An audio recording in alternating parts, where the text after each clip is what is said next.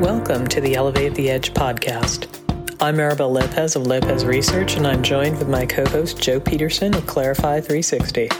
If this is your first time listening to the podcast, welcome. Elevate the Edge is published bi weekly. The podcast focuses on helping companies understand what edge computing is, how the market will evolve, and what you need to know to build successful edge computing strategies.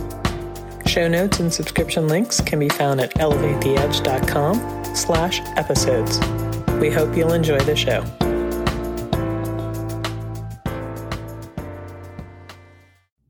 Hello and welcome back to the Elevate the Edge podcast. I'm Maribel Lopez and I'm joined here with Jo Peterson. Hey, Jo. Hey, Maribel. And we're here today with William Bell. William Bell had the uh, joys and sorrow of being one of our first podcast guests in the sense that I spent a lot of time trying to find the right technology for us to uh, do a podcast, and I still somehow screwed up at the beginning, but now we have more stable software, and William is back with us. Uh, William is the executive vice president of products at PhoenixNap. Uh, we're excited to have you on the show, William. Thank you guys so much for having me. All right. So today we're talking about edge computing and gaming. Like, what an amazing combination of things to pull together because gaming is awesome. The edge is awesome. When you put them together, they are better together. So, with that, I'm going to toss it over to Jo for the first question. Well, since we're, you know, on the peanut butter and jelly theme of things. Absolutely. everything peanut butter and jelly that just can't have one without the other, right? And it feels like pretty soon you may not be able to have gaming without edge. So, William, I know that PhoenixNap has lots of experience in the gaming industries. From knowing you for years, from knowing some of the customers, uh, yeah. big names that you provide services for today, how can we expect edge computing to take the gaming industry to the next level? Well, you know, it's it's funny. I think both of them are somewhat relying on each other at this point. To, as people look for the first edge use cases, stuff that's not the pie in the sky, the autonomous cars talking to each other, and things like that. Right? Gaming is the one that everyone keeps coming back to because latency is a killer. It's something everything, every, something's everyone's known in gaming. If you're a gamer, they talk more about latency on those gamer chats than like anything else probably right? Uh, that's not related to the game. And you know low ping right has always been this thing for them that they wanted to achieve. And ultimately um as the games become richer as they become more immersive as the computational needs increase to produce that type of content and experience for the consumer. The uh, the games needs are outpacing the console evolution. And that is what is driving um, the adoption of of high intensity compute at the network edge so that people can get that immersive experience without having to upgrade their console every two days, two weeks, two years, right? I mean, how often is a how often is an Xbox updated? Six, seven years, eight years, right? And and and so when you marry those types of capabilities to a rendering engine that is able to stream you some video that they've rendered in five milliseconds, two milliseconds, the human brain cannot distinguish those two things from each other. And so that's where this network edge is becoming super important. And then I think the second thing is like it's it's bandwidth delivery, right? Like there's still actually these technological limitations on how much bandwidth can traverse the the earth, right? And so people are looking at this and saying, okay, well, if I'm a gaming company and I'm looking at this and saying, do I pay level three to move this packet all the way back to Amazon and, you know, Ashburn and possibly have a bad experience for doing that? Or do I just deploy something really close to the customer right in their ISP that they're using at their house and keep it all on network? wow, there are so many places we could go with this, right? So you were talking about the Xboxes, and you know, I know um, many of the PC companies have spent a lot of time trying to make sure that they always have really advanced systems that can keep pace. Uh, but even still, you know, normally people update their PCs every three to four years. Uh, gamers might be a little faster than that.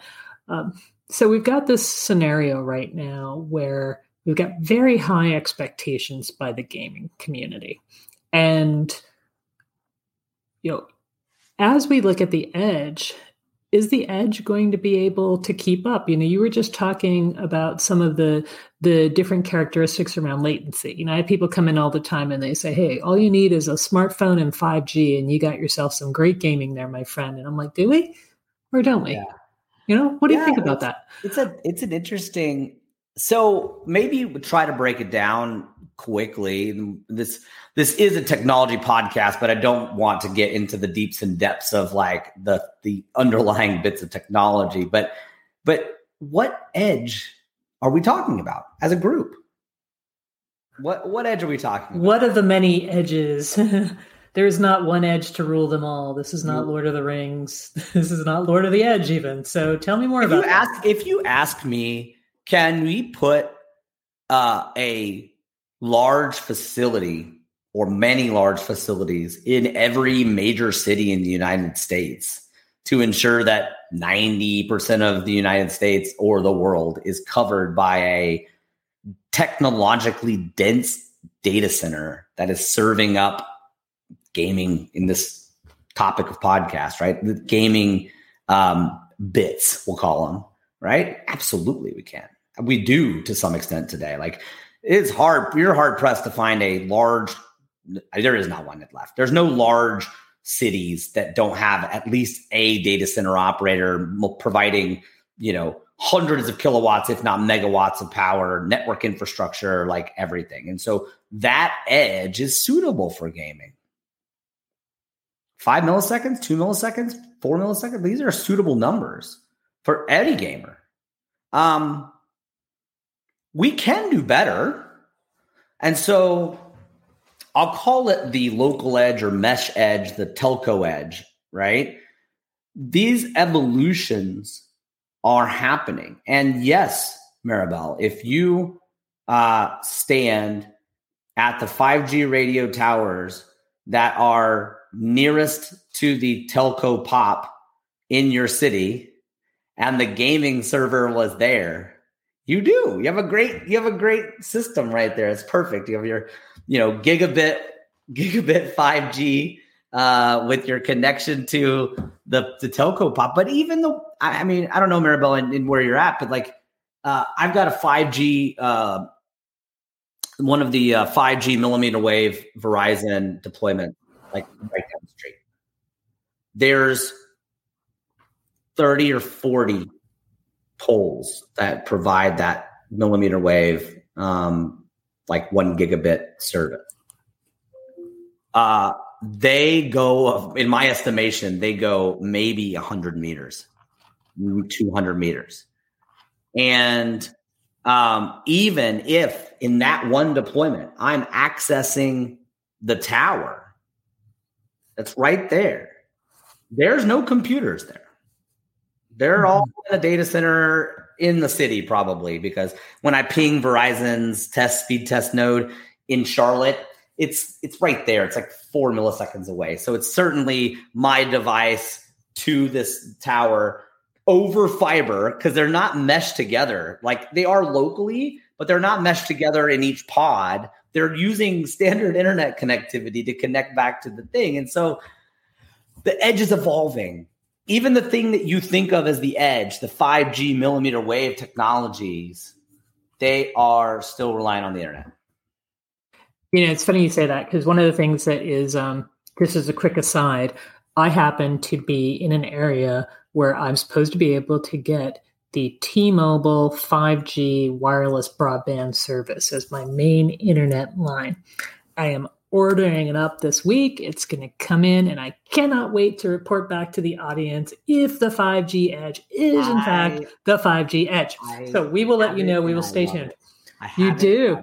All right. All right. so that's backup. one. It's it's my backup. It's not fast enough to be my primary, but it's my backup.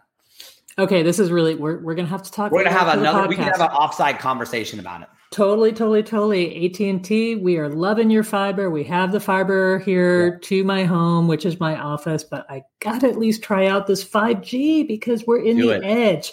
Back to you, Jo. Well, I'm I'm going to take things in a different direction here and ask your opinion about something, William. You know, we've been both been doing this for close to 100 years, right? And there was a, a certain saucy industry that really moved the internet forward, right? Scandalous, little saucy industry. Now, fast forward to 2022, and we've got the gaming industry with its immersive experiences that I believe are going to influence other industries and push them to utilize the edge more. What are your thoughts there? Well, Jo, don't underestimate that saucy industry. Those guys are still going nuts trying to figure out how to do things better for them for their customers. But um, I would say that you know, gaming is teaching other industries how to provide a hybrid experience that looks and feels like it's not. That's the best summary that I can give because certainly, even at the very basic uh, internet connected game lab level, um, the position of the other player on your screen is solely dictated by a computer in the cloud. It's not your console. And it's well, it's more the, the coordinates are being sent by the computer in the cloud. Your console might be interpreting that, but like that was like the start. Now, now in modern games, your computer or console is doing some of the rendering of the content that you see, and some of it's a video stream. And you don't always know which one it is, right? And that's what they want. And that is a high, that is hybrid technology, right? Like two computers working together to give the consumer one experience. And and that is that is teaching people things. That is teaching industry things. That's when you start to look at the more exotic edge cloud things, right? Like um you know, augmented reality surgical environments. Right? These gaming is influencing those types of of businesses that are that is not mainstream that is not in production today right? Like that is experimental work that's all being done on the backs of gaming and a handful of other technologies that are actually delivering these types of experiences in edge computing. But i almost see like gaming aligning with retail you know in some ways i, I see like that that in-store experience where you know they're starting to map the stores and you can see it on your phone yep. right oh what's down aisle five? Oh, I, I know what's down aisle five because i can see what's down aisle five on my phone that's the metaverse Jo oh okay well, but that's gaming metaverse. If you were if you were wondering, like that's that's where people are trying to go. Um, I mean, like I think when when you look at these immersive experiences, a lot of people get caught up in like the metaverse as an advertising platform, the metaverse as an investment vehicle, and Web three. Like people talk about the metaverse like it's some uh, investment idea. Certainly, there is that, but like the use cases of the metaverse for the common person sound something like I want to uh, browse this store in reality, but I'm not really there and I can't be there, but I still want to look at it like with my eyes. And like that's a, a better use case, not certainly not singular use case of metaverse, but like that is a better idea. And I think the metaverse and gaming are like they're like parallel tracks that are going towards this like new augmented edge focused future because the compute computational needs required to perform that type of of experience on behalf of a user is absolutely insane. Well, it's very expensive for the people that are going to deploy it as well, right? It's not. Um, I was talking to someone that actually does trade shows. Okay, it's not consumer gaming, but they were talking about the the amount of money it costs to create one room in the metaverse for you to go into, and if you had to have multiple rooms, how many hundreds of thousands of dollars that would be for a very short experience, right?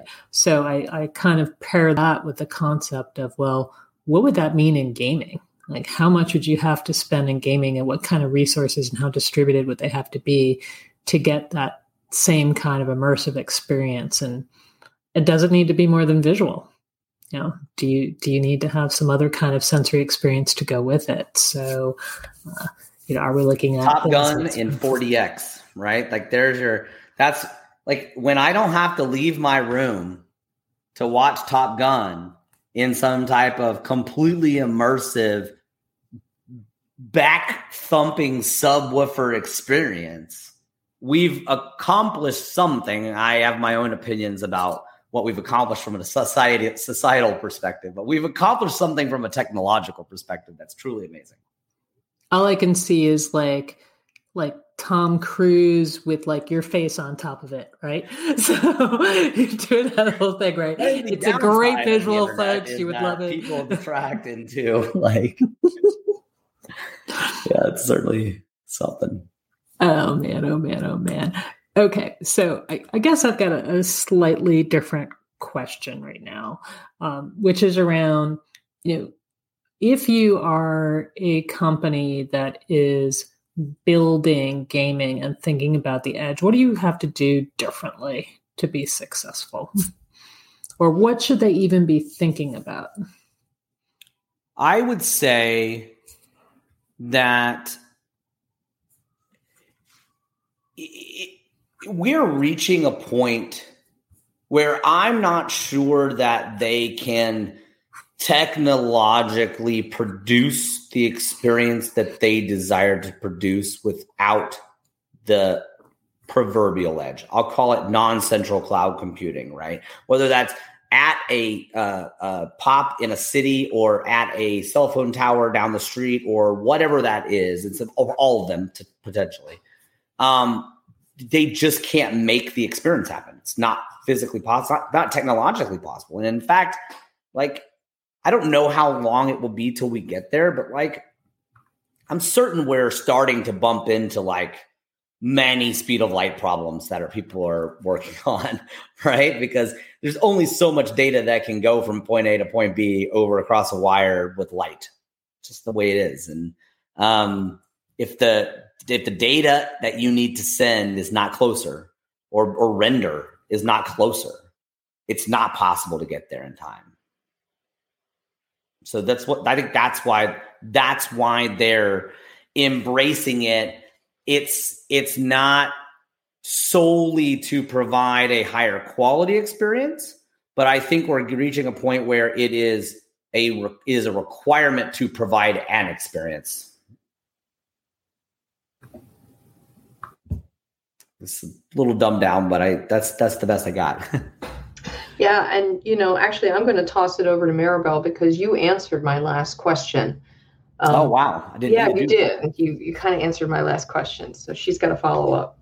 They're great, right? Okay, so there are a lot of different types of games, right? So when we talk about gaming, it's not a universal industry, and we talked a little bit about you know VR slash metaverse, but what genre do you think will benefit most from edge computing, right?